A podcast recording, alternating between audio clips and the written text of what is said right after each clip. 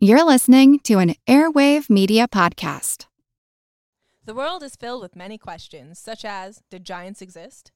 What is junk DNA? Does it mean that you're trash? Do you ever wonder if aliens have underwater bases in our oceans and that's why there are so many UFO sightings off the coasts of islands all over the world? How serious even is climate change and when should we start building our rafts? Hello, everyone. You may recognize me as Gabby from the History of Everything podcast. And my name is Bruna, and you don't recognize me from anything yet. Together, we're two scientists who explore the answers to these questions and many, many more in our new podcast, Mystery, Mystery of of Everything, Everything. available everywhere you get your podcasts. Hello, everyone. Stakuyi here, And I'm Gabby.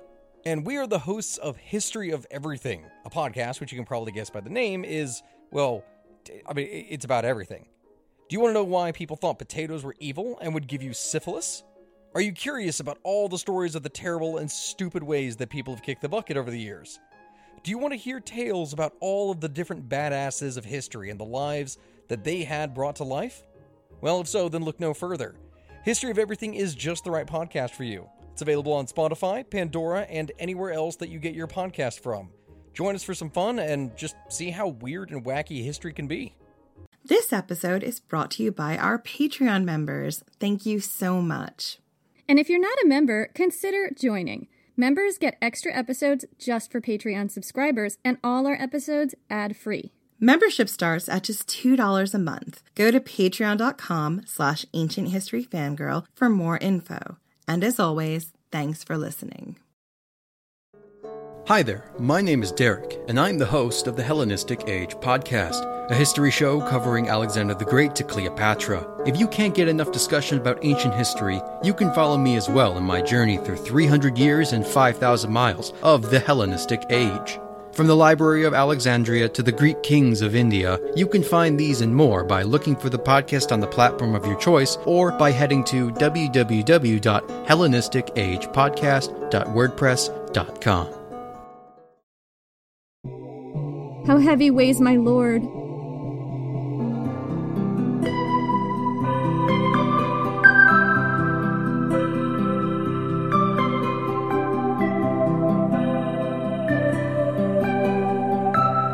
Always knew it would end this way. Mark Antony dead on the floor of your elegant mausoleum, still warm and bleeding in your arms. You weep yourself hollow while the waves murmur to themselves outside, and your women sit with their heads bowed. But when you raise your eyes, they're dry. You'd known he was doomed, known all these painful weeks after the debacle of Actium, known each time you looked into his dear, earnest face, every time the two of you reached for each other in the dark. Now he's gone, and it's down to you and Octavian. You still have one blade to hold to the Empire's throat. Octavian wants your riches, and he'll do anything to get them. You want a life for your children any way you can get it. You took precautions long ago, sent your son Caesarion out of his reach, squirreled your treasure away in this mausoleum stuffed to the gills with kindling. If Octavian won't promise their future, you'll bar the doors and burn this place down with everything in it, and you won't be sorry. You rise to your feet as your women wail, and you go to the window. The horizon is blue and vast, a mockery. You tried all the escape routes long ago. One by one, they failed you. All but one. Mark Antony made his last stand and failed in spectacular fashion, but you've always had your own weapons, much different than his. Soon you and Octavian will face each other across a genteel dining table, and you will have your own last stand. And then what? You glance down at Mark Antony, the ruin he's made of his guts, his face so calm in death, smoothed of all worries. He's taken the sun and moon with him, taken everything worth fighting for. Who can say what fate Octavian has in mind for you? But one way or another, you'll follow the man you chose. He won't have to wait long. You're coming. I'm Jenny Williamson, And I'm Mark Kemp, Count Past 12 Antony. And this is Ancient History Fangirl. The drunken Antony and Cleopatra, lovers in a dangerous time where we'll miss them forever, on my chest tattooed edition. I wanted to honor our poor fallen ones. We both have booze with us because it's our last episode about Cleopatra and Mark Antony, and we pour one out. That we do. We're gonna miss these two. We are. What are you drinking, Jen? I am drinking Marks and Spencer brand Californian pink wine here in London. I'm drinking Austin Eastciders, which is a it's like a giant 40 sized can. I saw that in the supermarket. I was like, that is a Mark Antony sized can of booze right there. this is what I need at like two o'clock in the afternoon so that it doesn't run too late for Jen.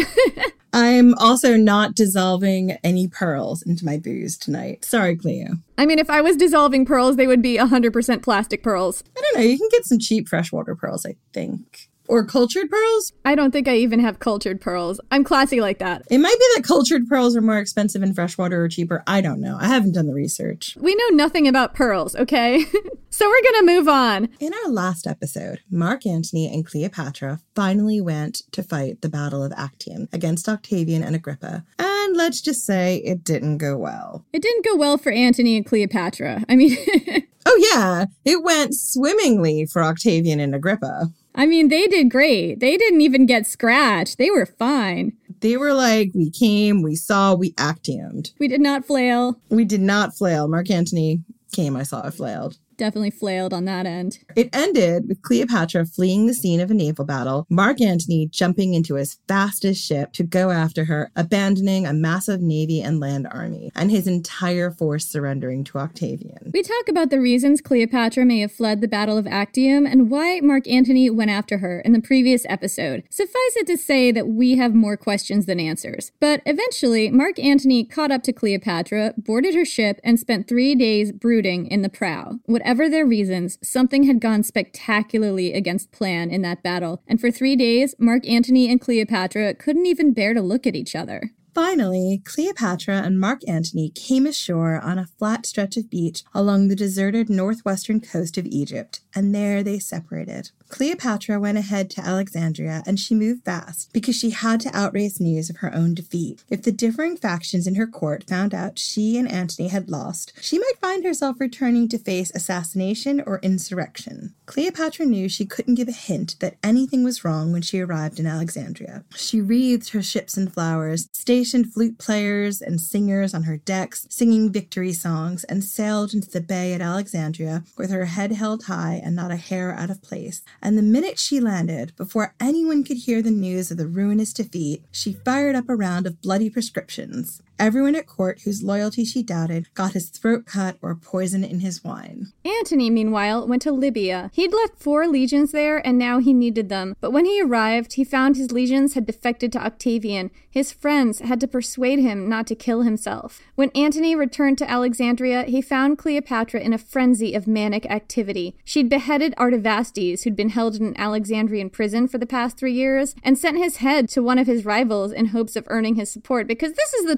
Ptolemaic love language severed limbs. Absolutely. We've talked about this a lot. The gesture failed, so Cleopatra set her sights on far off India, thinking to sail far away from war and enslavement. Her vision was grand and far reaching. Stacy Schiff says, quote, In a blind alley, it seemed Cleopatra's nature to envision broad, unbounded horizons. The grandiosity and bravado were staggering. I mean, this is why we have this podcast, is it not, Jen? Because I do the same thing. My mom had cancer, and I was one of her primary caretakers, and I was doing all this grandiose thinking. And I was also taking care of my mom's horse. And I was like, I'm going to enter all these competitions and win all these horse shows, and I'm going to win all these blue ribbons. That was one delusion. And the other one was, um, I'm going to go get my MFA. There was also the Viking longship. Oh, yeah, that was my favorite. Jenny was going to run away and row across to Scandinavia in a Viking longship. And this wasn't unreal. Like I had been to this um it's like they called it a regatta, but it wasn't really a race. It was just kind of a sailing get together with a bunch of people. My dad is a he builds sailboats. Captain Tom is a sailboat enthusiast. Historic wooden boat enthusiast. We did like a sort of gathering of historic wooden boat enthusiasts up in Maine and there were a bunch of people there who were kind of members of the tall ship community and knew people who were on these historic long ships crewing them and I was just like I'm going to do that. The biggest one is the Harold Hardrada I know I'm screwing that up, which was parked in Mystic for a long time. I'm not sure where it is now, but I went to visit it in Mystic and tried to get the um, expedition planner to take me on. And he took one look at me and my purple hair and my zero tall ship sailing experience and was like, uh, no. And your scrawny arms. Right. No, not gonna lie, I'm sure. I was like, you look like Octavian arms. You can't come on the longship, Octavian. The reality is, our nickname for Jenny, me and a few of our college friends, was Jenny Patra because really, Jenny could convince most people to do most things. So I don't know what happened there, Jenny Patra. I'm a shoe in. I'm already one glass of wine in. My next glass is water. I've just had a few sips of my massive Mark Antony sized can. I mean, I love that you think that I wasn't drinking while freaking out over the internet problem. Anyway, All fun things that happen behind the scenes. Ancient history fangirl. I'm just saying, like, I, re- I really deeply relate to the manic grandiosity when you're in a desperate place. yeah. And I mean, I think Cleopatra is the sort of person who must keep going. Like, there is no stopping. If I stop, that's it. I'm done. And Antony is one of those people who's like, ah, I'm so overwhelmed by everything in front of me. And I'm like, I get it. Jen so relates to Mark Antony in this story, and I so relate to Cleopatra. I love it. I mean, that does not speak highly for the future of this podcast. It's all going to end in the mausoleum, Jen. It better not. no, we have to envision a better future. Moving on, please. So Cleopatra led a bold new project in the interest of sailing off to India, and that was to lift her entire fleet of 60 massive warships out of the Mediterranean and have them transported 40 miles overland through difficult desert terrain to be relaunched in the Red Sea. That is bold, Cleo. That's super bold. But it was not to be. Cleopatra had recently antagonized the Nabateans, a tribe in the area, by getting them involved in a war with King Herod. It's a long story, kind of a rabbit hole. We went down it in Cleopatra and King Herod. Wouldn't touch you with the barge pole, parts one and two. But suffice it to say, they were not fans of Cleopatra. Anyway, they put the brakes on her grandiose plan. One by one, as her ships were hauled ashore, the Nabateans set them on fire. Her giant portage plan in ashes, Cleopatra looked northwest. What if she and Antony tried Spain? She had heard Spain had silver mines. They could go via the Indian Ocean, circumnavigating the Horn of Africa, and found a new kingdom there. What did he think? Mark Antony did not want to hear any of this. He ordered a causeway built into the middle of the Alexandrian harbor. At the end of it, he had a hut built. He crawled inside and built a blanket fort. He brooded over all the friends who deserted him in his time of need. He lashed himself over his grand failures. He stared out to sea and felt very sorry for himself. Finally, he let himself be coaxed back to the palace by Cleopatra. That's actually medically called rumination, and it's really common in depression. Oh, I bet that's what was going on. He fell into a massive depression and he was ruminating over all of his past failures and he literally cannot get around them. Like it's just awful when it happens. There is nothing he can do to get over it. As Stacy Schiff tells us, Cleopatra now had two jobs to figure out how to get her and Antony out of this mess and to prop Antony up. In the wake of the Battle of Actium, Antony had fallen apart. It was now down to her. He'd fallen into a deep depression. I don't want to throw around these modern terms because we can't really, as you've said before, Jen, we can't really diagnose people from thousands of years ago. Can't. No, and we're not we're also not psychiatrists. Actually, not even historians. like, I know. Whenever anyone says, "Oh, you're historians," I'm like, "No, we're not."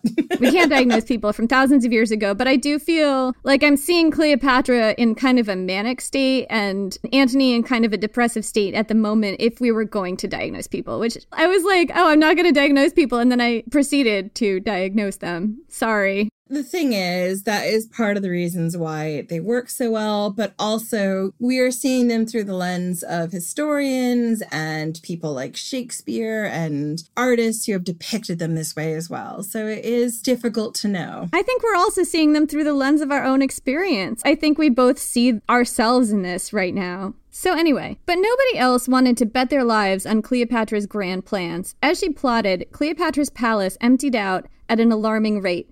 Everyone, right down to her children's tutors, were defecting to Octavian. She kept it from Antony as much as possible so as not to upset him.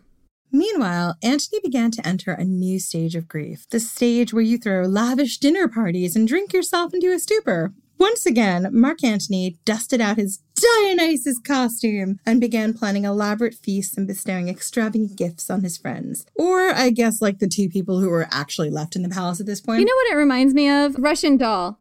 Oh, I saw some of Russian Doll. Russian Doll is kind of like a, it's on Netflix, a really fantastic show. It's kind of like a modern Groundhog Day. And the main character keeps dying and waking up again at this birthday party that her friend is throwing her. And the party is a little bit different every time she wakes up, and it kind of empties out progressively until the only person at the party is the one throwing it, kind of dancing in the middle of this grand room it's just this really eerie scene. And that's what this kind of reminds me of. Like everyone emptying out of Cleopatra and Mark Antony's grand palace. They have this history of the inimitable inimitable livers and these incredible lavish feasts with all these guests and it gradually empties out until they're the only ones left. Yeah, it's so sad. So Antony threw a coming of age party for his son Antyllus, which means the archer, doesn't it? His real name was Antonius. Antonius Antyllus, right? Yeah, and his nickname was Antyllus. He threw a coming of age party for his son Antyllus and Cleopatra's son Caesarion that lasted for days. The boys were about 15 and 16 now. The Inimitable Livers Club was dissolved. Inimitable. To be replaced by a new club called Partners in Death. I mean, it's a bit on the nose. It's a bit, it's a bit morbid. The members of this club, quote, passed the time delightfully in a round of suppers, but it had darker purposes. They also entered into a suicide pact. And here's your warning we are going to be talking about suicide in the paragraphs coming up. Plutarch tells us that now Cleopatra started getting interested in poisons, testing them on prisoners who were already sentenced to death. She noticed that the faster acting the poison, the more painful it was, and that the asp in particular delivered a death characterized by, quote, sleepy torpor and sinking, where there was no spasm or groan, but a gentle perspiration on the face. And we talk about this in more details in one of our favorite episodes, Locusta the Poisoner. Meanwhile, Octavian was back in Rome, solidifying his power for good. He knew he could pick Egypt off anytime he wanted. He wasn't in a hurry. And over the coming months, both Antony and Cleopatra sent a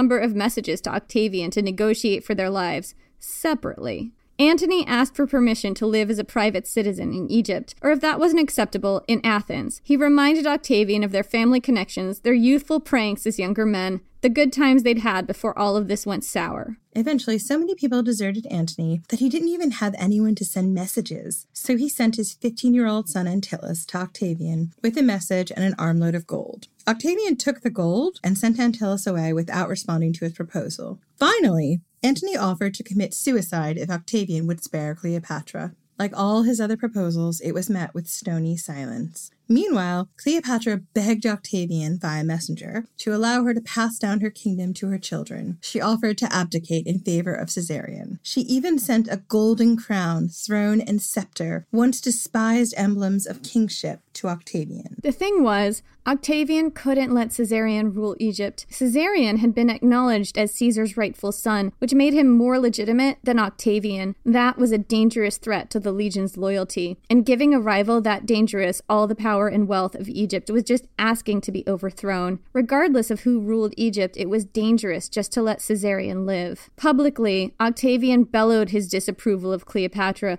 lobbing insults and threats toward Egypt. Privately, he adopted a tone of utmost reason. Cleopatra could stay if she would have Antony murdered or maybe exiled. The truth was that Cleopatra still had something Octavian wanted her money. The Ptolemaic wealth was legendary, and Octavian wanted that wealth. And Cleopatra knew it. Around this time, she ordered a stylish two story mausoleum built for herself. And even as she negotiated with Octavian, she had all of her wealth moved into her tomb with piles of flammable kindling placed strategically everywhere. She didn't bother to hide it. The threat was clear. If she didn't get what she wanted, she wasn't so attached to her own life. She was entirely ready to go into that mausoleum with all that treasure, bar the door, and burn the whole thing down. Octavian was willing to hold out hope for Cleopatra to keep her from torching her treasure, but Antony had nothing Octavian wanted. All his entreaties were met with pointed silence. Sometimes Octavian put his emissaries to death, just because he was also a dick. Finally, worried that Cleopatra might be close to carrying out her threats, Octavian sent her a messenger of his own, a man named Thyrsis. That sounds like Thirst Trap to me. We're just going to call him Thirst Trap. And it's actually kind of appropriate because Thirst Trap was eloquent, persuasive, and apparently very attractive. You know what? Good strategy, Octavian. Octavian, who believed there was absolutely no limit to Cleopatra's vanity, gave Thirst Trap orders to Thirst Trap. Orders. This is exactly what he is. Orders to flatter Cleopatra, compliment her, give her hope, and convince her that Octavian himself was madly in love with her from afar. Ugh. Dio says Octavian thought this would work because Cleopatra, quote, thought it her due to be loved by all mankind. I call bullshit. Bull fucking shit, Octavian. She did not believe a word of this. First off, Octavian didn't love anybody. Let's get that out there. No, no way. Fuck that. Fuck that noise. That didn't happen. Jog on, Octavian. Forget it. But she did spend a lot of time alone with Thirst Trap.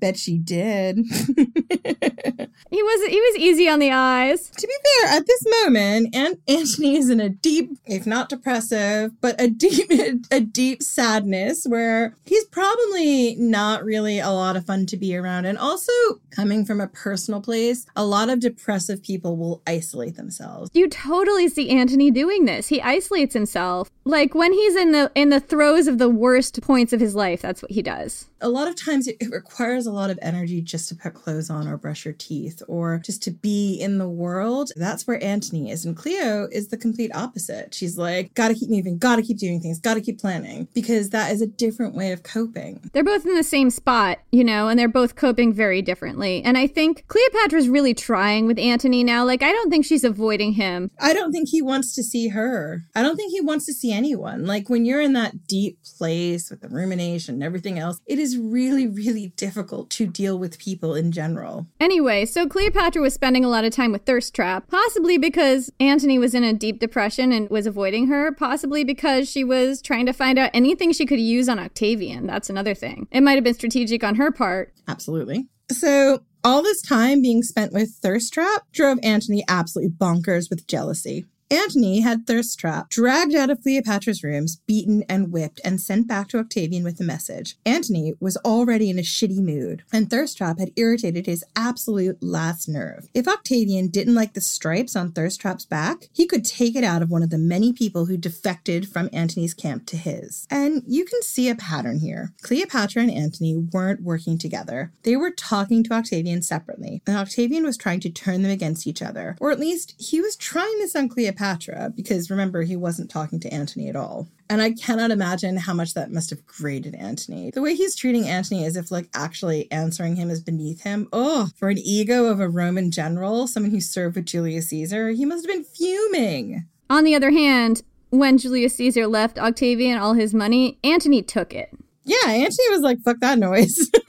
he just out and out took it. You go all the way back. Like Octavian did have a few legitimate beefs here. Like Antony was not pure as the driven snow. Octavian was legitimately pissed off. Also, you know, he's fucked off to Egypt, taken all their wealth, and left his sister like the laughing stock of Rome. We could talk ourselves into siding with anyone here at Ancient History Fangirl, is what we're saying. We've got great emotional intelligence. I guess you could call it that, or just we're pancakes and it's super easy to flip us. So it's possible that this was all tactical, that Antony and Cleopatra had talked about it and decided they both had better chances if they tried to negotiate with Octavian separately. But Antony's raging jealousy here is a clear hint of insecurity. It's also quite possible that Cleopatra had made the cold eyed judgment that she and her kids had better chances if she could negotiate some kind of deal separately with Octavian. But Cleopatra didn't kill Mark Antony or cast him out, and she continued to do what she always had with Mark Antony, pulling out all the stops and stage managing things so he had a really good time. In these difficult months, she showered him with love and attention and comfort. Mark Antony's birthday was January 14th.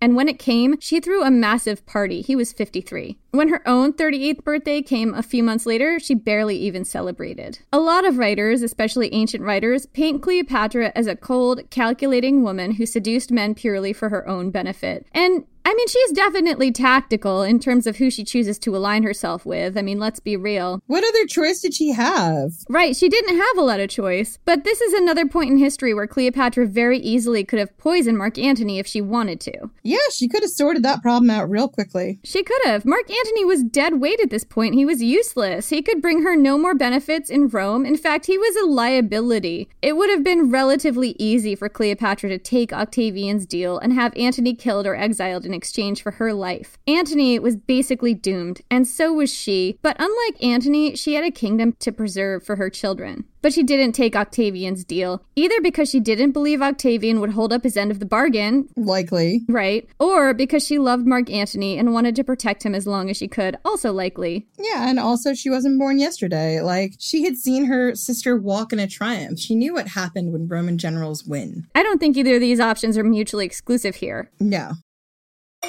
Hey,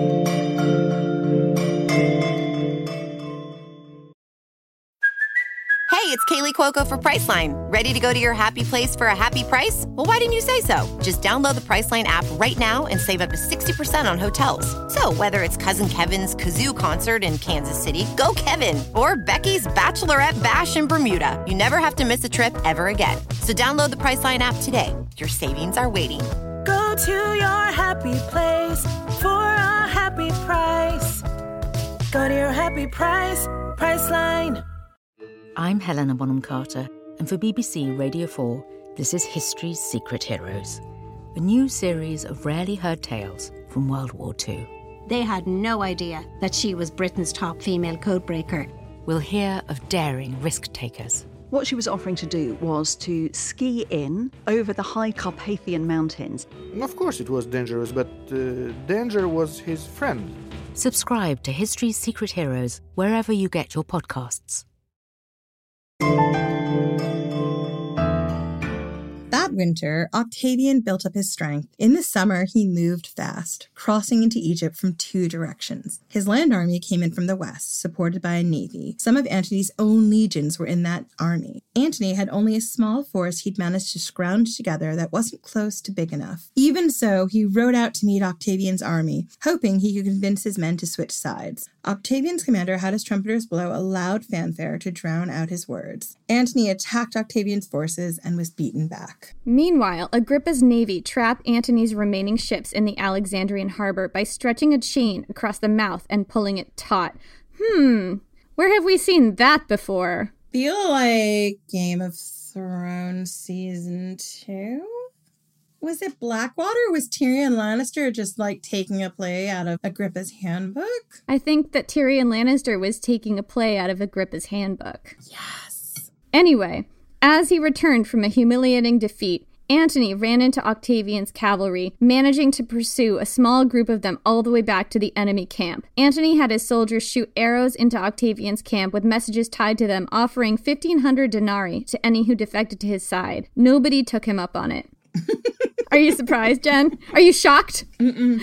Shocker. I mean, Mark Antony is really a sinking ship at this point. He is listing to the side and going down. The rats are, are even leaving. No one's jumping on there. There was nothing particularly worth celebrating here. However, Antony was in deep delusional denial. He galloped into Alexandria as if he'd won a massive victory, swept Cleopatra into his arms and kissed her, still in his armor and dusty from the battle. Then he presented to her one of the soldiers who'd fought the most bravely. Cleopatra was gracious. She awarded the man with a golden helmet and breastplate. He politely accepted these gifts, and then that night he snuck away to join Octavian. The next morning, Mark Antony sent messages to Octavian, challenging him once again to single combat. Why would he say yes to that? Why? I know, Octavian's answer was chilling. He shot back that there were many ways Mark Antony might die. Like, I don't actually need to lift a finger to kill you, Mark Antony. oh, you are so toast. And I think that's when it finally sank in for Mark Antony that he was doomed. You're toast.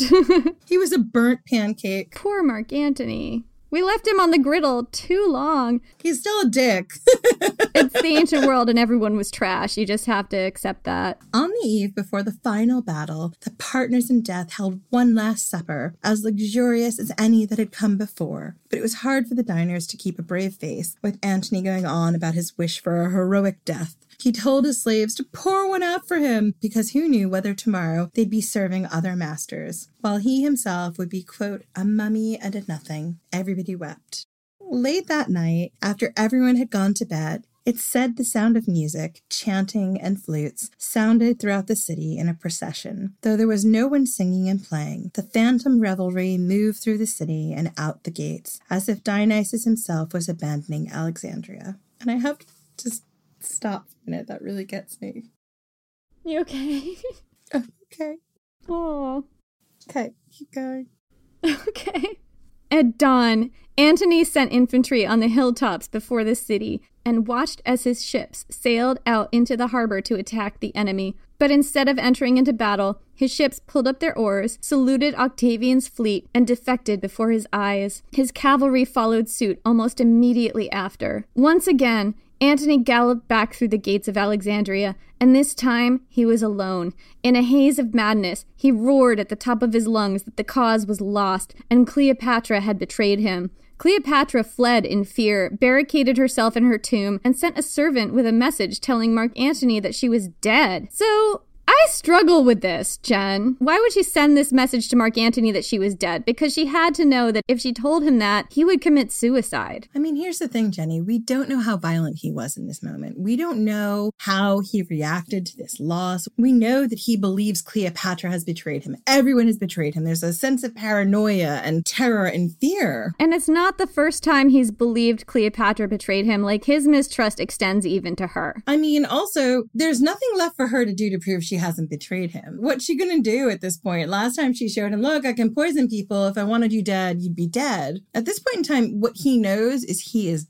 dead one way or another. There's no negotiating with Octavian. And if he really believes the woman he's abandoned everything for, the woman he's come all this way for, has betrayed him, who knows how he reacted? This is a really desperate situation for Cleopatra, and one of the ways that she can save her children now. Octavian's been offering her this deal the whole time. If you if you get rid of Antony, I'll spare you and I'll spare your kids. And she might be looking at the writing on the wall and thinking maybe it's time to take that deal. Maybe it's time to sacrifice Mark Antony. I've protected him as long as I could. Yeah, longer than most people would. At this point in time, Cleopatra has to decide is it more likely that if she says she's dead, that Antony will kill himself and it will give her a chance to salvage things for her children and Antony's children? Some historians suggest she was detaching her fate from his. This was part of a secret pact she'd made with Octavian. Antony had to die so she could live, or at least so her children could go on ruling in Egypt. And her children also included Antony's children. Other writers point to a larger conspiracy. Octavian's army had entered into Egypt without resistance. Cities that should have fought folded. Even Antony's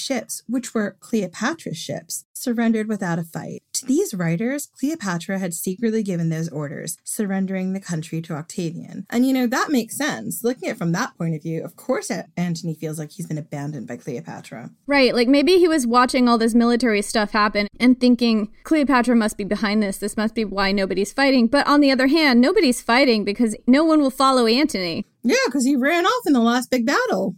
Right, like there are other explanations besides Cleopatra's doing him dirty. People know a lost cause when they see one. From here on out, we're going to be talking about suicide, and it's going to go on until the end of the episode. It's pretty graphic, so if that is not something you'd like to listen to, here's your warning. It said that when Antony received the note that Cleo was dead, he was in his own chambers with his remaining military staff, and he was heartbroken, lamenting only that Cleopatra had proven braver than he was, that she'd had the nerve to do it before he could, but she wouldn't have to wait long. He was coming. It wasn't the first time Antony asked his soldiers, bodyguard, and friends with military experience to do him in. It had happened in Parthia when he'd been at the end of his rope. It had happened again when he'd found his four remaining legions in Libya had defected to Octavian. Now, all he had was a slave named Eros who had no military training. Eros is the god of erotic love, not equipped to to stab people in the heart. At least by the name. I mean, I don't know Eros. Maybe he really knew how to do this. Maybe he was so fed up with Antony, he was like, yes, please, but it doesn't sound that way. So Antony begged Eros to do it. Eros, according to Plutarch, picked up Antony's sword, but in the end turned it upon himself. Antony praised Eros for having the courage to show him the way. He then took up the bloody sword and stabbed himself in the stomach. But Antony botched the job. He fell upon a couch, writhing in pain, and pleaded with bystanders to finish him off. But everyone fled, and he lay by himself, screaming and twisting in agony, until his secretary came barging in with news. The message was wrong. Cleopatra was alive. He was ordered to bring Antony to her. Somehow, with his stomach open and his guts hanging out, Mark Antony's friends and servants managed to carry him to Cleopatra's tomb. Plutarch tells us what happened next. Quote, Cleopatra would not open the doors, but showed herself at a window from which she let down ropes and cords. To these Antony was fastened, and she drew him up herself, with the aid of the two women whom alone she had admitted with her into the tomb. Never, as those who were present tell us, was there a more piteous sight. Smeared with blood and struggling with death, he was drawn up, stretching out his hands to her, even as he dangled in the air. For the task was not an easy one for the women, and scarcely could Cleopatra, with clinging hands and strained face, pull up the rope, while those below called out encouragement to her and shared her agony. Finally, Cleopatra managed to drag Mark Antony in through the window. She laid him on the floor and wept, beating and tearing at her breasts in grief. And once again, poor breasts. I know we we talked about this in one of our episodes. I think it was one of the Vercingetorix episodes. The phenomenon of women bearing their breasts in extreme circumstances and what that is and where that comes from and why and how how much we didn't really have any good answers for that. We were just very baffled by it. Anyway, returning to our story, Cleopatra wiped blood off his face, called him master and husband and commander. She quote forgot her ills in pity for his. Antony stayed calm. He called for wine and begged Cleopatra to do whatever she could to assure her own safety. Among Octavian's retinue, he told her to put her trust in a man named Proculius and him alone. He bid her not to weep for him, but be glad for the amazing life they'd shared. He'd had a really good run. He'd been conquered by a worthy Roman foe. It could have been a lot worse. Antony died in Cleopatra's arms.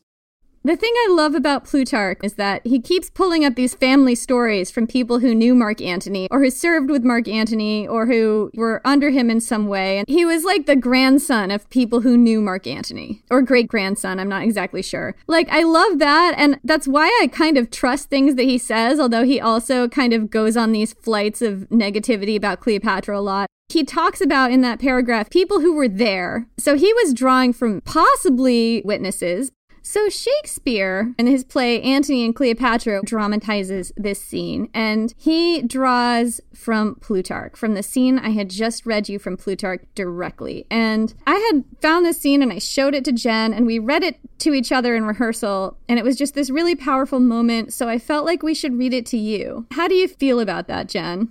I'm down. I mean, anytime I get to talk about Shakespeare also makes me happy. So, um, how about it? Do you want to be Antony and I'll be Cleopatra since those are the ones we identify with?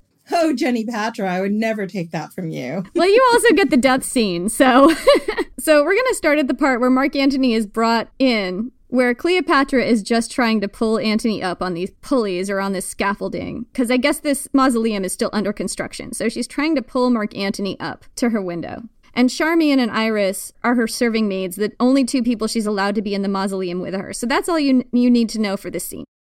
O sun, burn the great sphere thou movest in, darkling stand the varying shore or the wind. O Antony, Antony, Antony, help Charmian, help Iris, help, help friends below, let's draw him hither. Peace. Not Caesar's valor hath overthrown Antony, but Antony's has triumph on itself. I mean, he is so his own worst enemy. Oh, Antony. I mean, I think that's such a true thing about Antony is he's always his own worst enemy. Point to Shakespeare. I am dying, Egypt dying. Only I hear importune death awhile, until of many thousand kisses the poor last I lay upon thy lips. So it should be that none but Antony should conquer Antony. But woe, tis so. Oh, quick, or I am gone. I dare not, dear, dear my lord, pardon, I dare not, lest I be taken. Not the imperious show of the full fortune Caesar ever shall be broached with me. If knife, drugs, serpents have edge, sting, or operation, I am safe. Your wife Octavia, with her modest eyes and still conclusion, shall acquire no honor demurring upon me. But come, come, Antony, help me, my women, we must draw thee up. Assist, good friends. Here's sport indeed. How heavy weighs my lord. Our strength is all gone into heaviness that makes the weight. Had I great Juno's power, the strong winged Mercury should fetch thee up and set thee by Jove's side. Yet come a little. Wishes were ever fools. Oh, come, come, come. And welcome, welcome, die where thou hast lived. Quicken with kissing, had my lips that power, thus I would wear them out. I am dying, Egypt, dying. Give me some wine and let me speak a little. No, let me speak. She cuts him off. I love it. I love it. and let me rail so high that the false housewife fortune break her wheel, provoked by my offense. One word, sweet queen, of Caesar seek your honor with your safety. Oh, they do not go together. Gentle, hear me. None about Caesar trust but Proculius. My resolution and my hands I'll trust, none about Caesar.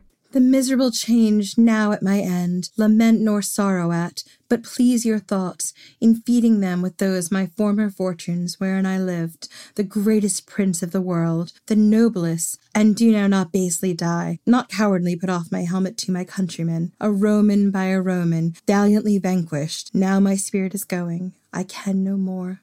Noblest of men, won't die? Hast thou no care of me? Shall I abide in this dull world, which in thy absence is no better than a sty? Oh, see, my women! the crown of the earth doth melt! My lord, oh, withered is the garland of the war. The soldier's pole is fallen. Young boys and girls are level now with men. The odds is gone, and there is nothing left remarkable beneath the visiting moon. So, I just found that very moving. It was super moving. I mean, Mark Antony is a deeply flawed individual, and I will never stop saying that, but man. He was a hardcore romantic. You have to love him for that. You do have to love him for that. He was so, so flawed, and we definitely harp on his flaws throughout every single episode in which we talk about him. But I feel like he'll love you unto death. Unless you're full Fulvia. And even then, that broke his heart having to do what he did to Fulvia. He was cheating on her with Cleopatra at the time, but maybe he kind of had a poly heart so he could love both of them at the same time. I don't really know. Maybe, and also he's a pancake. If he'd been back with Fulvia, he would have flipped back to that side. Mark Antony loves the one he's with. I mean, there's a great song about that too. Right. He'll love the one he's with unto death. I do think there were many times he could have thrown Cleopatra over. Many times it behooved him to throw her over and he didn't. Came real close though. He came real close, but he didn't. Mostly because she was in the room with him. Mostly, but also could have. It would have taken but a minute. All he had to do was say yes instead of saying no at a certain point in time. There are all these decisions down the line of Mark Antony's decisions where this could have turned. He loved her. He loved her more than was reasonable. He loved her more than was sensible. He was following his heart. Absolutely. So, meanwhile, one of Mark Antony's entourage managed to get his hands on the sword Antony used to kill himself and secreted it to Octavian, Showing him the blood covered blade, he brought the news that Antony had committed suicide. Plutarch tells us that Octavian made a big show of retreating to his tent and weeping at the news, just as Caesar had when he got the news about Pompey's murder, but he wasn't as good at faking tears as Caesar. Julius Caesar would like to remind you that he did not fake tears at the death of Pompey. Pompey had been at one point in time a beloved son in law, a triumvir, someone who Julius Caesar had deeply respected. The young Octavian felt no such feelings towards Antony, and it would be criminal to assume that we were of a like here. All right, so maybe I was a little unfair to you, Julius Caesar. I don't want to go down this whole rabbit hole, but what was the end game for Pompey? I mean, you had to have him killed. Killed or exiled, but not on a beach as he's looking to find refuge, not so demoralizing and dehumanizing, not for someone of his class, not for someone who'd done so much for Rome. The Romans would not have stood for it. So it was it wasn't the death in general, it was the indignity of the death. The indignity of the death and the fact that Julius Caesar never had a moment to say goodbye to his dear friend, to forgive Pompey for what he'd done. He was going to get the axe, though. Very likely he would have got the axe. It would be impossible to keep him alive, but he could have exiled somewhere for a while and then quietly disappeared one day. Oh, right. You could just send him the knife in the dark or maybe starve him to death. I mean, that's great. That's better. Starvation to death would not have been what Julius Caesar would have done. That is not mercy, but a knife eventually. Okay, Julius Caesar. Julius Caesar's idea of mercy. We're moving on. So Octavian has just retreated to his tent to cry over Antony taking a page from the Caesar playbook. No, Julius Caesar, this is not this is not an opportunity to jump back in. We've heard from you already. But, like I said, he wasn't as good as this as Julius Caesar. Maybe Julius Caesar really did feel things when he cried for Pompey. I don't know. He says he does. Don't trust anything Julius Caesar says. But Octavian sure didn't, because soon he was storming back out of his tent, waving a fistful of letters he and Mark Antony had sent back and forth. He insisted on reading these to his friends, pointing out how reasonable he'd been this whole time and how much of a rude asshat Mark Antony had been. And we've read you a letter from Mark Antony. He could be a rude asshat. See, Octavian had been driven to drive Antony Antony to commit suicide. It wasn't his fault. And of course, later he burned Antony's replies to his letters so that Antony's side didn't get out. But Octavian had more pressing business than assuaging his own guilt. Cleopatra was still locked in her flammable tomb with all her flammable treasure, and he really wanted that treasure. The man Octavian sent to talk Cleopatra down from the ledge was the one person Antony had told her she could trust, Proculius. But Cleopatra was less trusting than Antony. She refused to let Proculius in her tomb. She would speak with him only through the bolted door. Proculius tried to reassure her in general terms, but Cleopatra wanted specifics. Yeah, she's not trusting this dude an inch. Uh uh-uh. uh she wanted her children to be allowed to live and to rule Egypt. Proculius kept things vague, swearing over and over that Octavian would take care of her and them, and Cleopatra did not budge an inch. She threatened to burn it all down. She had the torch lit, it was held up high in her hands, all she had to do was drop it. Absolutely, and you can't blame her here. Proculius went away and came back with a friend. The friend took up the negotiation again, speaking to Cleopatra through the door. Meanwhile, Proculius put a ladder up against the building. With two servants, he climbed in through the second floor window. One of Cleopatra's two serving maids sounded the alarm, crying, Wretched Cleopatra, you are taken alive! Proculius and his men ran down the stairs to catch Cleopatra fumbling with a dagger she'd kept hidden on her hip. She was trying to kill herself. Proculius threw his arms around her, shouting that he would not let her wrong both herself and Octavian. He took her weapon and checked her clothes to make sure she had no poison on her, all the while making reassuring noises. Why rob Octavian of the opportunity to prove his mercy? He was, after all, the most agreeable and humane of commanders. Oh, yeah, that sounds about right. Yeah.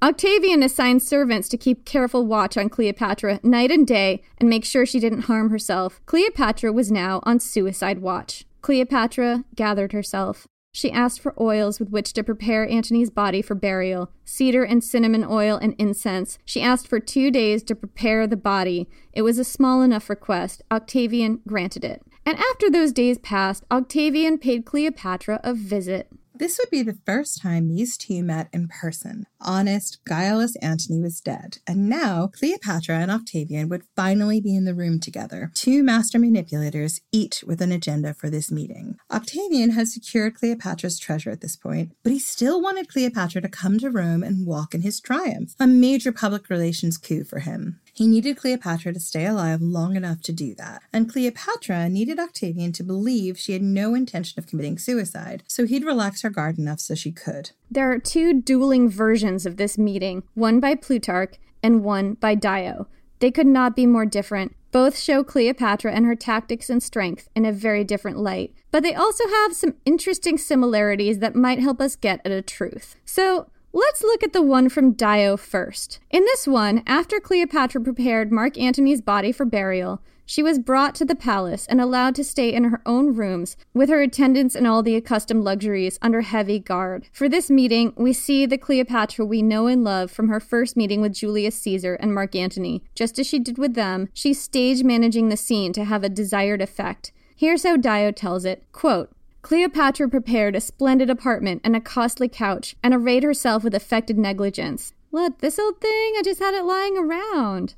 Indeed, her mourning garb wonderfully became her. She seated herself upon the couch. Beside her, she placed many images of Julius Caesar of all kinds. So, all the busts of Julius Caesar that she just had lying around. Disassembled them in this room. That isn't creepy at all. Well, it's one of those things where she's like, Remember this guy? This guy? You're supposed to be like his son, right? I'm his lady. And remember, you owe something to me as a result of that. And in her bosom, she put, we're talking about what's in Cleopatra's bosom right now. Oh! And in her bosom, she put all the letters that Caesar had sent her. When after this, Octavian entered, she leapt gracefully to her feet and cried, Hail, master, for heaven has granted you the mastery and taken it from me. But surely you can see with your own eyes how Julius Caesar looked when he visited me on many occasions, and you have heard people tell how he honored me in various ways and made me queen of the Egyptians. That you may, however, learn something about me from him himself, take and read the letters which he wrote me with his own hand. Well played, Cleo. Yeah. Octavian wasn't the only person who could read letters to a captive audience in order to spin things in his favor. Cleopatra then proceeded to read Octavian Caesar's love letters to her. Pausing to lament and kiss the letters, she reminded Octavian of her relationship with Caesar, of how he had honored her in life, loved her, and given her a kingdom. I mean, the thing is, Cleo, he didn't honor you in death. But we're focusing on life here, Jen. On life, yes, absolutely, on the life thing, yes. Cleopatra has an agenda, okay? You could kind of see a flaw here. I mean, she's super persuasive, though. She is. Cleopatra bewailed her fate in the silvery musical voice that had been so acclaimed, crying that she wished she'd died before Caesar. Then, turning to Octavian with melting eyes, declared, as if speaking to Julius Caesar, But in this man here, you are still alive, and while I have him, I have you. This was all intensely awkward for Octavian. He was not expecting this level of intensity. Dio says he sat stiffly beneath these impassioned speeches. He looked at the floor. He continually repeated the lines he'd memorized to tell her, which were that she should be of good cheer and keep a stout heart, for he would see to it that she suffered no harm. Be of good cheer. Keep a stout heart. I mean, that doesn't sound like he's going to harm you at all. It's just platitudes. Like he came armed with platitudes, and Cleopatra's like, I'm gonna make this really fucking real for you right now. Mm-hmm. Cleopatra was disheartened to see that Octavian was not more affected by her efforts. In the next paragraph, Dio has Cleopatra flinging herself at Octavian's feet. She had no desire to live, she wailed, and in between passionate sobs, she begged to be buried next to Antony. Again, Octavian looked awkwardly at the floor, shuffled his feet, and repeated his canned lines about how she should be of good cheer. That's a super awkward Octavian. It's not rising to the occasion here. Cleopatra saw that Octavian would not be moved, and she suspected his purpose, that he wanted her to walk in his triumph. This would, of course, be a humiliation worse than death for her, and she made up her mind. She was resolved to take her own life. But with Octavian, she pretended to have a change of heart. She told him that she placed her hope in him, and also in the compassion of Livia, his wife. Cleopatra promised to sail with Octavian willingly, and began to ready some jewelry to take with her as gifts for Livia and Octavia, his sister. Octavian was fooled. Confident that Cleopatra wished to live, he relaxed her guard. Not a lot, but just enough. So that's Dio's account. Here's Plutarch's, and we're starting over again with Octavian coming to visit Cleopatra after she had made Mark Antony's body ready for burial. Quote after a few days, Octavian came to talk with Cleopatra and give her comfort. She was lying on a mean pallet bed, clad only in her tunic, but sprang up as he entered and threw herself at his feet. Her hair and face were in terrible disarray, her voice trembled, and her eyes were sunken. There were also visible many marks of the cruel blows upon her bosom. In a word, her body seemed to be no better off than her spirit. Nevertheless, the charm for which she was famous and the boldness of her beauty were not altogether extinguished. They shone forth from within and made themselves manifest in the play of her features. After Octavian had bidden her to lie down and had seated himself near her, she began a sort of justification of her course, ascribing it to necessity and fear of Antony. And that's interesting because we talked about whether or not Antony became violent when she first ran to her mausoleum. And it kind of makes me wonder if that was part of their relationship. It might have been. There's nothing on that except for these two clues. We don't know. But as Octavian opposed and refuted her on every point, she quickly changed her tone and sought to move his pity by prayers as one who above all things clung to life. And finally, she gave him a list which she had of all her treasures. And when one of her stewards showed conclusively that she was stealing away and hiding some of them, she sprang up, seized him by the hair, and showered blows upon his face. And when Octavian, with a smile, stopped her, she said, But is it not a monstrous thing, O Octavian, that when thou hast deigned to come to me and speak to me, though I am in this wretched plight, my slaves denounce me for reserving some women's adornments? Not for myself, indeed, unhappy woman that I am am, but that I may make trifling gifts to Octavia and thy Livia, and through their intercession find thee merciful and more gentle. Octavian was pleased with this speech, being altogether of the opinion that she desired to live. He told her, therefore, that he left these matters for her to manage, and that in all other ways he would give her more splendid treatment than she could possibly expect. Then he went off, supposing that he had deceived her, but rather deceived by her. So those are the two competing stories. Who knows which version is true, or if either of them are, but there are a few similarities here to note which may point towards some kernels of truth. First, Cleopatra's immense charisma is not diminished by her circumstances. In Dio's account, it renders Octavian uncomfortable and speechless, even though he was the one with all the power and he came to that meeting thinking he'd have the upper hand. In Plutarch's, her appeal shone through even in her horrible state, sick and battered with grief. Another similarity is that midway through the encounter, she mentions giving some treasures as a gift to Livia and Octavia, Octavian's wife and sister. This flattered and disarmed Octavian in both accounts, exactly what Cleopatra wanted. And the third similarity was this in both accounts, Octavian walked away fooled. Yeah, he did. I think Octavian's emotional intelligence isn't really great. I don't think so either. I think she just had to give a generally convincing performance. He's like a lot of people I've met in like different commander roles. They're really good at commanding and they're not great at actually reading people. I mean, I think that's something that happens when you have a lot of power. Like, you kind of lose some emotional intelligence because you're used to people saying yes to you and adulating you in a certain way. Yeah, and you think you can read people and remember what it's like to be in their position, and you, you don't. Yeah.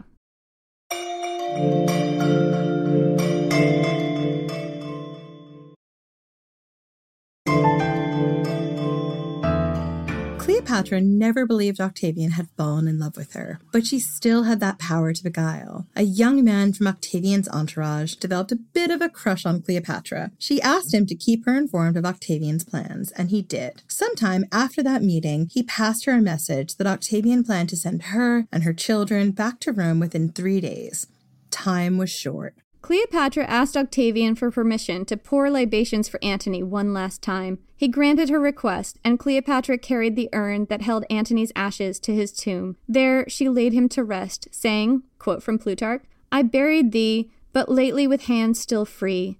Now, however, I pour libations for thee as a captive, and so carefully guarded that I cannot either with blows or tears disfigure this body of mine, which is a slave's body, and closely watch that it may grace the triumph over thee. Do not expect other honors or libations. These are the last from Cleopatra the captive. For though in life nothing could part us, in death we are likely to change places. You, the Roman, lying buried here, while I, the hapless woman, lie in Italy. Out of all my innumerable ills, not one is so great and dreadful as this short time that I have lived apart from thee. Cleopatra went back to her apartments, drew a bath, and then sat down to a lavish dinner. While she was dining, a man came in from the countryside carrying a basket. The guards asked what was in it, and he opened the lid to show them the big, beautiful figs inside. Everyone remarked on how tasty they looked. The man offered some to the guards. They waved him through. Cleopatra took the basket and gave the man a sealed tablet she'd already prepared for Octavian. She then sent off everyone except her two loyal serving women and shut the doors. Octavian was dining when he received Cleopatra's message. He opened it, read it, and then stood up abruptly, rushing out of the room. The message repeated Cleopatra's request that she be buried with Mark Antony. If he hurried, he might still get there in time to stop her. But when he arrived, he pushed past the surprised guards, who were aware of nothing untoward. It was too late. The scene he came to was one that has been reproduced time and again, almost without change in the literary traditions and artistic traditions as well. Cleopatra lay dead on a golden couch, dressed in her splendid royal regalia, holding the insignia of her office. One of her serving women lay at her feet, almost dead. The other, barely able to stand, was bending over her mistress's body as Octavian entered, trying to straighten the diadem on Cleopatra's brow. A fine deed, this, Charmion, burst out someone in Octavian's entourage. Charmion shot back, It is indeed most fine, and befitting the descendant of so many kings. Then she fell next to Cleopatra's couch and died. Interestingly, Cleopatra's two serving women here were named Iris and Charmion. You met them briefly in the Shakespeare scene we read. Charmion was a bit more than a serving woman, though. She was actually Cleopatra's chief head of state. In the most well known version of this story, it was an asp that killed Cleopatra, hidden in the basket of figs. But even as far back as Plutarch and Dio, people have been doubting the asp story. Plutarch points out that no snake was ever found in Cleopatra's room or on her clothes, although, quote, people said they saw traces of it by the sea. I don't know what traces of a snake that you see. By the sea? What is that, like snake poop? Snake skin? Snake tracks? I literally don't know what that means. It's gotta be skin. I guess. I also think it's super important to note here that by asp, the ancients usually meant to refer to the six foot Egyptian cobra, which is not the kind of snake you can easily hide in a basket or miss in searching a room. On the other hand, even a baby one has enough poison to kill somebody, so I guess it could be a baby asp. Possible. There are also some questions about the way you die when you're bitten by an Egyptian cobra and the effect that it has in your body, and whether or not Cleopatra's body looked like it had been bitten by an Egyptian cobra. And we go into that in more detail in Locusta the Poisoner. So if you want the technical, like medical details about that, look there. Exactly. We're not going to rehash it here. Both Plutarch and Dio suggest other methods of poison delivery, such as a comb or pin. The only marks on Cleopatra's body were two puncture wounds on her arm, barely more than scratches. If poison did go in through those wounds, it had barely broken the skin. When he saw that Cleopatra had outwitted him one last time, Octavian was enraged. He immediately brought in some of the people of the Psylli, a local tribe said to be immune to snakebite, and also to have the ability to suck snake poison out of a wound and discern which snake it came from. This time their skills failed, and the Psylli could find no answers. The mystery remains. Octavian had ordered that Cleopatra be buried with Antony in a fashion that befitted her rank. Iris and Charmian were also given regal burials. So, what happened after? Julius Caesar might have been hated by the Alexandrian populace, but he'd been intensely curious about their culture and history. Mark Antony had been adored by the Alexandrians and loved mingling with them as a commoner. Octavian, by contrast, wasn't interested in Egyptian customs and history, and he wasn't interested in the Egyptians, and he made sure everybody knew it. I'm sorry. Like, how could you not be fascinated? No, he was such a fucking dick. Tell us how much of a dick he was, Jen. Shall I? You shall, please. Octavian strutted around the city, dripping scorn. The Alexandrians offered to show him the tombs of the previous pharaohs. Perhaps they meant an unforgettable expedition to the Valley of the Kings or a foray to the pyramids. I mean, yes! Who doesn't want to see that? I know. Even in this time period, those would be just marvels. It's on my bucket list for sure. Octavian scoffed at the opportunity because dick. Because he literally couldn't be more of an asshole here. He said he hadn't come there to see a bunch of moldy corpses. Dick! Asshole. Sorry, it's unfair to dicks to call him a dick. It's unfair to assholes to call him an asshole. I hope my asshole is a better asshole than Octavian in general as a human. All it does is is spew shit, but at least it's into the toilet. oh my god, I'm with the scatological humor. It's time that I elevate my game. Ms. Williamson, please elevate your game. Caesar, you're complicit in this. You picked this guy. he's not you know he's not gonna say anything to that. Crickets asshole. When he was offered the chance to see the Apis bull, an important sacred animal to the Egyptians, Octavian turned that down too, saying he worshipped gods, not cattle. Ugh. He's just going out of his way to fucking demoralize their culture and be a worst. Ugh, he's just a fuck colonizing asshole. Not that all the Romans weren't, but ugh. He paid a visit to the tomb of Alexander the Great, the biggest colonizing asshole of them all, I guess, just as Julius Caesar and Mark Antony once did, and carelessly broke off Alexander's nose. I don't think he fucking did carelessly. I think he was like, I'm taking that with me. I'm Octavian. Goddamn great. He's like, I can break this if I want. What are you going to do about it? Tony, we're, at the, we're getting to the end of the episode, and this is really sad, and I'm really sad I have to read this bit. I would hug you if we weren't an ocean away right now. A whole ocean. Okay, anyway, Cleopatra's death was the end of Egypt as an independent kingdom in the ancient world. Henceforth, it was a Roman province and a very special one. Because it was Rome's richest province and the source of all the grain, it was considered too dangerous to fall into anyone else's hands, and it was considered a crown domain, a private property of the emperor himself. Other senators needed special permission to go there. I'm going to take a quick detour because when we recorded the Ancient World Stark family, the first episode, Germanicus the Manicus, our blue eyed prince, our golden god, So, one of the things that I got really bent around the axle was you couldn't enter into Egypt without the emperor's permission. And this was a thing that set off like another feud between Germanicus and Tiberius because Germanicus did go into Egypt to do something, I think, with grain. And I was like, I didn't understand where that came from. And actually, it was a law Augustus had passed, and it comes from right here. Yeah, and Augustus is Octavian. He changed his name yet again to Augustus. We're almost at the end, and I've had way too much wine now. But the thing that really like gets to me also is Germanicus went there because he wanted to see where his grandfather was defeated in battle. And his grandfather was who, Jen? His grandfather was Mark Antony. Yeah. Because this is the Julian Claudian dynasty. So, after Cleopatra's death, Octavian went on a money grab. He scooped up all of Cleopatra's treasury. It was said a river of gold and precious gems flowed through Rome at his triumph. He sent men throughout Alexandria, exacting heavy fines and taxes on the populace. When a proper pseudo legal pretext couldn't be found, they simply took. The going rate was two thirds of everything everyone owned. It all went into Octavian's coffers. Most of Mark Antony's surviving close friends were sentenced to death. So, anyone who was a member of the Partners in Death, Octavian did his best to erase Mark Antony from history. He removed all statues of Mark Antony in Egypt and passed an ordinance that no one could transact business on Mark Antony's birthday, January 14th. It was declared an unlucky day the Senate passed a decree that no one could ever give the names Mark and Antony together in the same name. I mean, it's a good thing Mark Antony went around naming things and people after himself because now there's a, a rule against that. Cleopatra's statues, though, were allowed to stay in Alexandria. There were several reasons. First, Cleopatra was strongly associated with Isis, and going around removing statues of a popular goddess seemed like a great way to incite a riot. Also, a friend of Cleopatra's bribed Octavian over 2,000 talents to let the statues stay.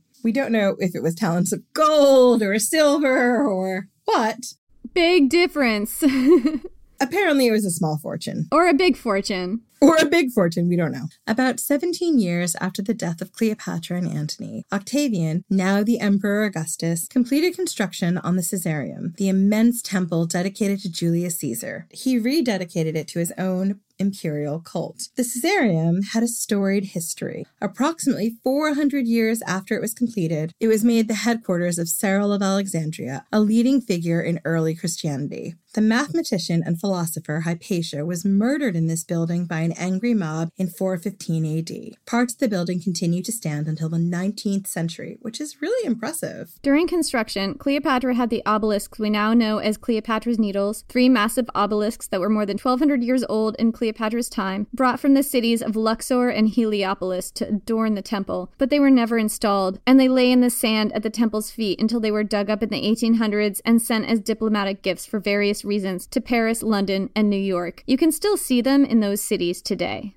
It's said that the remaining massive pearl earring, twin of the one Cleopatra had dissolved in the most expensive dinner party ever, was broken in half, and each half installed in the ears of the statue of Venus set in the Pantheon in Rome. So the Pantheon was built in 113 AD over an older temple that was commissioned by Agrippa during the reign of Augustus, who was also Octavian. And I tried to track down whether this statue of Venus that they're talking about was in fact the statue commissioned by Julius Caesar back in 46 BC, and whether the Pantheon Pantheon or its predecessor was where the statue had wound up. I couldn't find anything definite. I did find, though, that Octavian allowed the statue of Cleopatra that Caesar had set up in the Forum to stand. How magnanimous, Octavian. Isn't that nice? So, what happened to the children of Antony and Cleopatra? Just before the final battle, Antony threw a coming of age party for his oldest son and Cleopatra's, Antyllus and Caesarion. These boys fared the worst. Antyllus was probably dead before Cleopatra was. With Antony barely cold and still lying in Cleopatra's tomb, Antyllus was betrayed by his tutor for the sake of a jewel the boy wore on his neck. Antyllus fled to the Caesareum to take refuge, but he was dragged out by Octavian soldiers pleading for his life. They beheaded him on the temple steps, ignoring his pleas. The tutor took the jewel. He was later crucified for the crime. Cleopatra had sent Caesarion out of town weeks ago when she started to realize her cause was lost. She'd sent him on a ship to India with his tutor and a small fortune in wealth so he could start over. Caesarion ought to be safe. But Caesarion was also betrayed by his tutor, who persuaded him to return to Egypt because Octavian had promised to set him up to rule. But Octavian had made no such promise. Caesarion was executed, possibly by strangulation. That left three remaining children the twins, Cleopatra Selene and Alexander Helios, and their little brother, Ptolemy Philadelphus. Octavian took them to Rome and made them walk in his triumph. It said the golden chains they had to wear were too heavy to walk in, and they drew a lot of Roman sympathy. It would have looked terrible for Octavian to have them executed. Instead, he gave them to his sister Octavia to raise, because, of course, what else does Octavia have to do? Along with Antony's other children, Julius Antonius, his other son with Fulvia, his two daughters with Octavia, both called Antonia, and Octavia's three other children with her first husband, Marcellus. Let's like look at the count of children living in Octavia's house now. Antony's younger son with Fulvia, who survived, Julius Antonius, that's one. His two daughters with Octavia, Antonia and Antonia, that's two. that's three total. Octavia's three other children with her first husband, Marcellus, that's six. And then Cleopatra and Antony's children, Cleopatra Selene, Alexander Helios, and Ptolemy Philadelphus. That is nine children in total living with Octavia. Although I, I will say that some of the older kids, I'm not sure exactly when they married because they married them off young, you know. So some of them might be married and living in their spouses' households at this point, but nine children in total. That is a big, full house. The thing I love about Octavia and her two daughters, both the Antonias, they later become the badass grandma, Antonia the Younger, I believe, who we talk about again in our Ancient World Stark family. And they learn this in the house of Octavia. Because Octavia was around a while, didn't get exiled. She dealt with Augustus in the face that you kind of just want to punch, but no, you shouldn't, but do. So, you know, they had to have some skills. Yeah. So it's said Octavia raised Antony's children as attentively as if they were her own. Sounds like she's a decent human being and wouldn't take out the sins of their parents on children. That's pretty nice of her, considering that she's had all of this crab dumped in her lap. Absolutely. The daughter, Cleopatra Selene, was given in marriage sometime around the age of 15 to King Juba II of Numidia, who was about 22. I mean, this is not the worst age difference we will see on this podcast. Because usually it's like 13 year olds marrying 50 year olds. It's fucking horrible. God. Cleopatra Selene's two brothers, Alexander Helios and Ptolemy Philadelphus, had their lives spared by Octavian as a wedding present, and we hear nothing more of them after that. I mean, that is a pretty ominous wedding present, number one. number two, the fact that nothing is heard about them after that has been interpreted by modern scholars as they both died somehow. We don't know how. It's a mystery, but they're probably both dead not long after that. I don't know if that's true or not. Yeah. Juba II's father, King Juba I, had fought against Julius Caesar. You remember him? He was the one with the untrained elephants. We talk about him in one of our Caesar episodes, and also in a war elephant episode. War elephant fail. Yeah, big war elephant fail. Juba II had also been made to walk in a Roman triumph as a child as a result of that elephant fail. He and Cleopatra Selene had a lot in common, and they seem to have had a happy marriage. The couple was sent to rule Mauritania, a new Roman territory. They named their capital Caesarea. It's now Cherchell in Algeria. Cleopatra Selene played a strong role in the politics of the region, establishing policies that helped the new province grow wealthy and successful. She transformed her city into a place of art and learning, building a beautiful library there. She maintained a strong connection to her mother's people. It's said she had a thing for collecting Ptolemaic busts. I mean, I guess like collecting a Ptolemaic bust is definitely better than gifting people body parts, which was also a Ptolemaic thing. Yeah, I hope she didn't give people body parts. I can't say that she didn't. That was their language of love. Cleopatra Selene ruled with her husband for many years and had two children, a boy and a girl. She may have lived to the age of 65. Centuries later, Queen Zenobia of Palmyra would claim to be descended from her, although that may have been propaganda, but I'm going with it. We're not sure. And we talk about Queen Zenobia in Amazons, Warrior Queens and Generals, and I love that episode. Octavian, who later became Augustus and transformed Rome from republic into empire, may have tried to erase Mark Antony for good, but in the story that's come down to us through time, Octavian comes off as the villain. It's Mark Antony and Cleopatra we sympathize with, two people who loved, fought, and died together, and who really tried. Try though he might, Octavian couldn't control that story. It shattered his masterful propaganda machine, inspiring the world's greatest writers, actors and actresses, artists and musicians for more than 2,000 years. We hope that somewhere, feasting among the gods where they belong, Mark Antony and Cleopatra are having the last laugh. So that's it for this week. We'll be back in two weeks. In the meantime, catch up with us on social at Ancient Histfan on Twitter and Ancient History Fangirl on Instagram and Facebook. If you want to listen to more new episodes in the meantime, check out our Patreon. We're running exclusive bonus content for Patreon subscribers where we go down rabbit holes we didn't get to address in our regular episodes. Right now, we've got some episodes about pirates. Julius Caesar has come back from the dead to school the creators of Game of Thrones on how to run a battle against zombies. And we have an episode up about Lepidus. Lepidus is what is it called, Jen? It's called Lepidus's very own episode. The Lepisode. And we tell the story of King Herod and Cleopatra and why these two hated each other. It's our first mini arc. It's two parts. Herod and Cleopatra wouldn't touch you with a barge pole. Because, guys, we can't even stick to writing a mini-sode. They have to be longer than is normal for anyone. It's our fault. We blame ourselves. Actually, I blame me because I'm the one who wrote all the minisodes so far. Patreon membership starts at just $2 a month. And you can find the link on our homepage at ancienthistoryfangirl.com or at patreon.com forward slash ancienthistoryfangirl. And we have some Patreon members to thank, by the way. Krista Taubert, thank you so much. If you're not ready to subscribe for something monthly, we totally get it. We also have a Ko-Fi account where you can kick us a few bucks just to show your support on a one-time basis. This podcast isn't free to produce or keep going, and every little bit of support helps. Or you can just leave us a nice review. They really help keep us going. They're great morale boost. They help in the algorithms and they help us get seen by other people. If you're not the sort of person who likes to write on the internet, I feel you. Tell a friend. Tell too. Word of mouth is also really powerful magic. Yes, thank you so much. Yeah, and we'll be back in two weeks.